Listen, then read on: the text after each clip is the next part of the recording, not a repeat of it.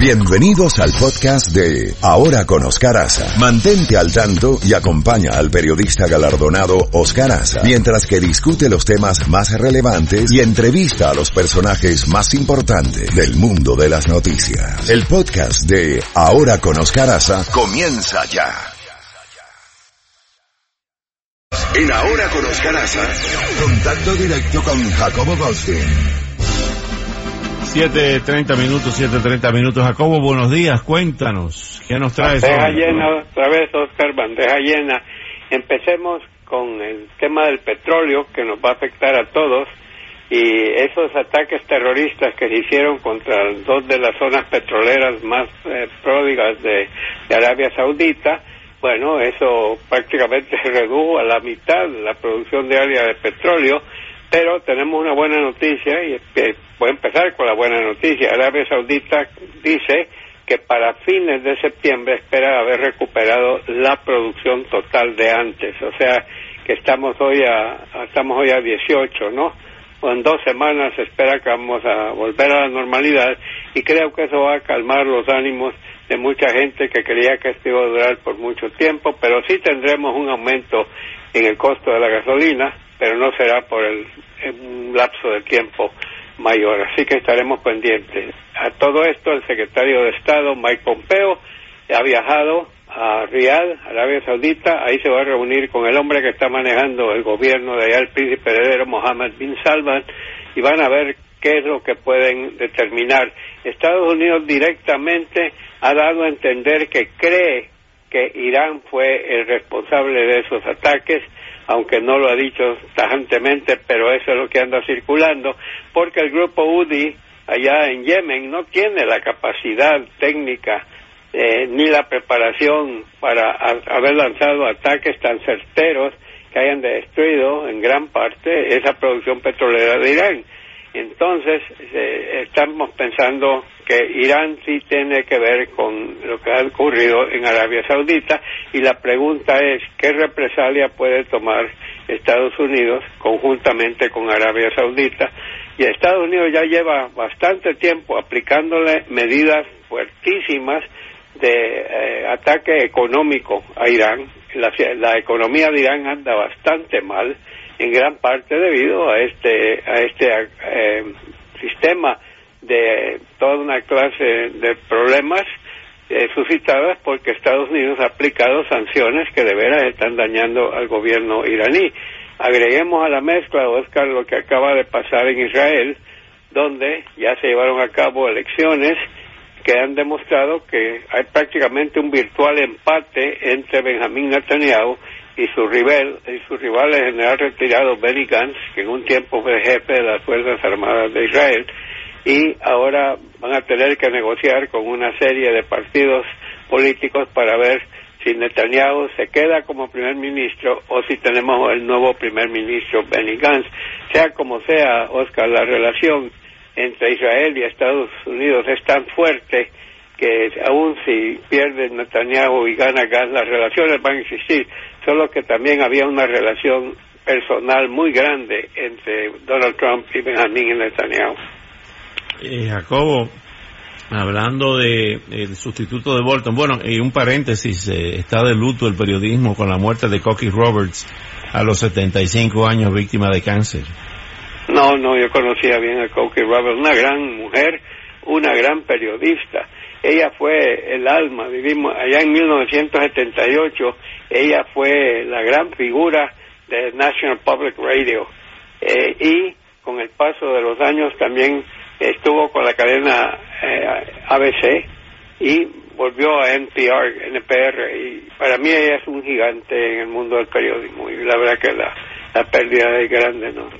Eh, cáncer en el seno no fue lo que terminó quitando la vida a los 75 años de edad, que en estos tiempos es bastante joven.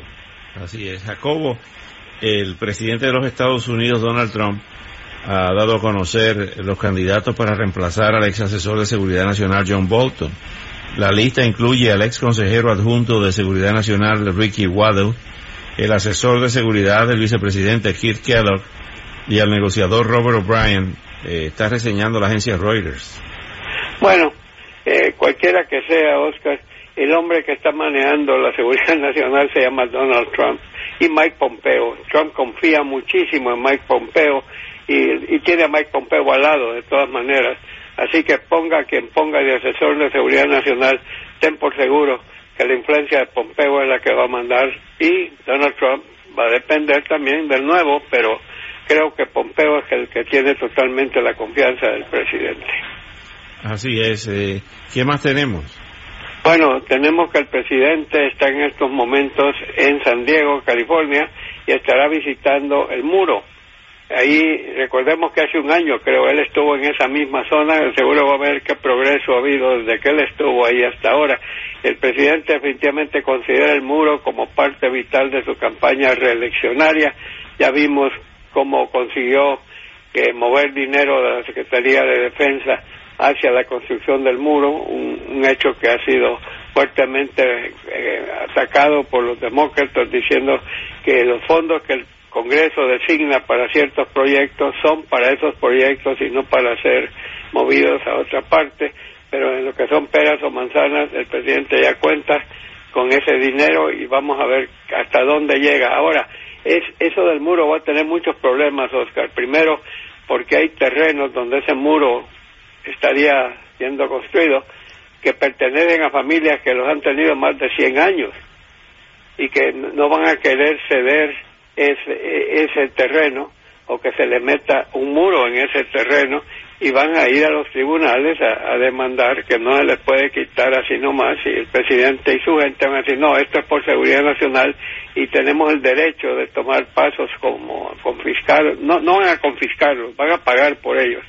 pero eh, ahí tienes un, un problema legal que, que, va a estar. Y ahora va a haber otro problema. Se, se trata que eh, vi un artículo ayer, Oscar, donde dicen que hay zonas que están llenas de eh, cosas arqueológicas que, que, están ahí bajo tierra y que también va a haber un problema ahí cuando lleguen a, a, esa zona y encuentren reliquias arqueológicas. Así que no va a ser así nomás, pero que el presidente quiere ese muro, eso lo sabemos todo. Si va a lograr construirlo de aquí al 20 de noviembre, veremos, pero mucha gente sigue pensando que en vez de construir el muro deberían de tener más agentes, más equipo tecnológico moderno, más drones, más, eh, más cámaras, más todo, más personal. Pero el presidente ha hecho, el presidente el hecho de que porque él ganó las elecciones presidenciales derrotando a Hillary Clinton, una de las razones fue el muro por el cual él prometió que iba a llevar a cabo. Así que tenemos que esperar y ver qué es lo que sucede. Jacobo, la Reserva Federal eh, ha emitido un comunicado sobre política monetaria con la expectativa de una posible rebaja de los tipos de interés y su presidente Jerome Powell eh, ha comentado la decisión en una rueda de prensa. Sí, yo creo que el presidente Trump considera que bajar la tasa de interés es exactamente lo que necesita este país para seguir creciendo, como ha estado creciendo desde que él llegó a la presidencia. Y eh, él consideró cuando la Reserva Federal comenzó a subir la tasa de interés, el presidente considera que eso va a frenar o va a debilitar el crecimiento de la economía estadounidense. Eh, lo dijo públicamente el Powell, eh, Jerome Powell, que es el presidente de la Junta Directiva, eh, hicieron ya una rebaja de un cuarto del 1% en, la, en el tema del interés interbancario y parece que lo van a reducir otra vez a lo van a reducir otra vez a otro un cuarto del 1%, lo cual va, según el presidente Trump, le va a ayudar muchísimo. Eh, fíjate, eh, sé que te está sonando el teléfono, pero no podemos dejar pasar que hoy le está dando duro al archipiélago ahí de las Bermudas eh, el huracán Humberto con categoría 2 o 3 hoy, justamente la temporada de huracanes bien activa. Esperemos que no cause ni parecido a los estragos en Bermudas que causó en, en las Bahamas el huracán Dorian. Sí, bueno, eso definitivamente, y vienen más tormentas por el Atlántico y, saliendo de África, que algunos de ellos nos van a tocar por aquí. Siempre es como, como una pesquisa estar viendo a través de los noticieros estar viendo cómo van avanzando y qué rumbo van a tomar, si se van a ir mar abierto, si se van a venir contra nosotros, si se van a meter al Golfo de México, si van a atacar a Puerto Rico o República Dominicana o Haití, siempre, siempre, cada vez que sale uno, estamos ahí pendientes de cuándo cuándo llega, a dónde va y cuánto daño puede hacer. Ya tenemos también una tormenta tropical, Oscar, que se ha estado llevando a cabo en estos momentos y que está trayendo lluvias fuertes a Texas y esa zona por ahí. Se metió al Golfo o se inició. Hay otras que se inician en el Golfo, Oscar, que no vienen desde, atrás, sino que se inician en el mismo Golfo y eso está creando problemas. Así que eh, a todos nos encanta vivir en la Florida pero todos pasamos pendientes en la temporada de huracanes, eso sin lugar a dudas. Bueno, y finalmente, resumiendo lo que va a pasar la semana próxima en las Naciones Unidas en Nueva York, los presidentes eh, Donald Trump eh, y Hassan Rouhani ya han dicho a través de, de Ali Khamenei, el, el ayatollah, el mero mero, de que no hay reunión, que no va a haber reunión entre Estados Unidos e Irán. También Jair Bolsonaro va, es una de las figuras principales con el tema de los incendios de la Amazonia. Y eh, no van a ir ni Nicolás Maduro de Venezuela, ni Miguel Díaz Canel de Cuba, ni Vladimir Putin de Rusia, ni Xi Jinping de China eh, a esa reunión de eh, la Asamblea General de las Naciones Unidas. ¿Qué te parece? Bueno, veremos qué es lo que pasa. Sí, siempre sería bueno ver a esos individuos para ver qué dicen, pero es selectivo, ¿no? Si no están ellos van a tener representantes o embajadores o lo que sea.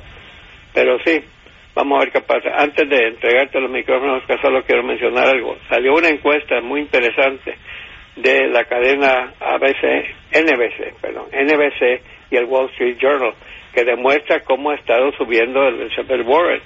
La más reciente encuesta dada a conocer en las últimas horas trae a Bernie Sanders con 31%, pero a la señora eh, Warren ya tiene 25% y abajo está Bernie Sanders 14%. Además, esa misma encuesta revela que solo un 9% de los demócratas está convencido por quién va a terminar votando o quién prefieren y que van a estar con ellos hasta donde sea. O sea que todavía hay mucha tela que cortar y muchos votos que ganar. También tenemos otra encuesta que acaba de salir de Ben Dixon Amandi. ¿No es, no es esa ahí de alrededor de Miami? Sí, sí. Ben Dixon lamentablemente falleció y eh, quien está es Fernando Amandi al frente de la empresa. Ok, esa trae a Bernie, eh, perdón, esa trae a Joe Biden 29% y a Elizabeth Warren 24%. Eso es bastante apretado, Oscar. Y he visto otra por ahí donde están prácticamente, se está acercando a Elizabeth Warren, es la que está surgiendo, pero Bernie, eh, perdón, eh, Joe Biden se mantiene en el primer lugar, Oscar. Así que vamos para largo, todavía tenemos mucho tiempo hasta las elecciones en noviembre, así que del, año entrante hay mucha tela que cortar, pero sí estamos viendo en este momento que las tres figuras que están en, los primeros lugares son Joe Biden, Elizabeth Warren y luego Bernie Sanders, aunque Bernie Sanders está comenzando, comenzando a ceder mientras que Elizabeth Warren está comenzando a surgir.